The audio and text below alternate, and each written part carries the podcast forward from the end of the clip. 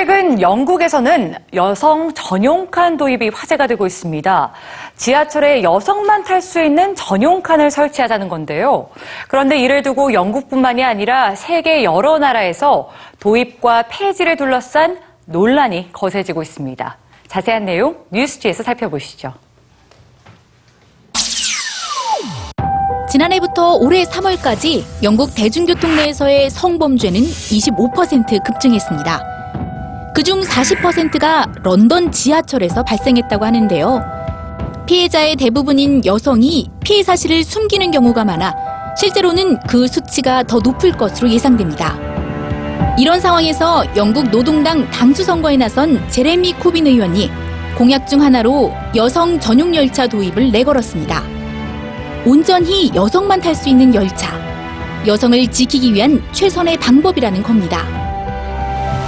지난 10여 년간 여성 전용 열차는 심각한 여성 성희롱과 성차별 문제를 겪고 있는 몇몇 나라에서 이미 시행되었습니다. 멕시코는 2000년 열차 내 여성 전용 칸을 도입한 후 긍정적인 반응에 힘입어 현재 모든 열차의 앞칸을 여성을 위해 비워두고 있습니다.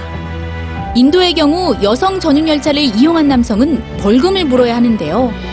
특히 버스에서 완벽한 남녀 분리를 시행하고 있는 이란은 부부일지라도 따로 떨어져 가는 것을 의무화하고 있습니다. 모두 여성 보호라는 명목으로 시행되고 있죠. 그런데 이런 여성 전용 칸이 정말 범죄로부터 여성을 지켜줄 수 있는 걸까요?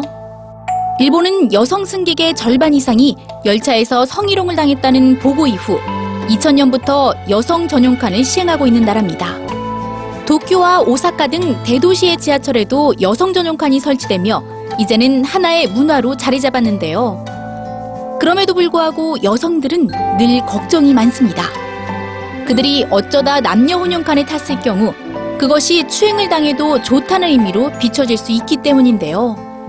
만약 여성 전용 칸이 아닌 일반 칸에서 성범죄가 벌어지면 그 책임이 고스란히 여성 전용 칸을 타지 않은 여성에게 돌아가는 피해자 책임 전가가 발생하는 겁니다. 따라서 여성들은 오히려 여성 전용 칸을 타야 한다는 압박을 받게 되죠.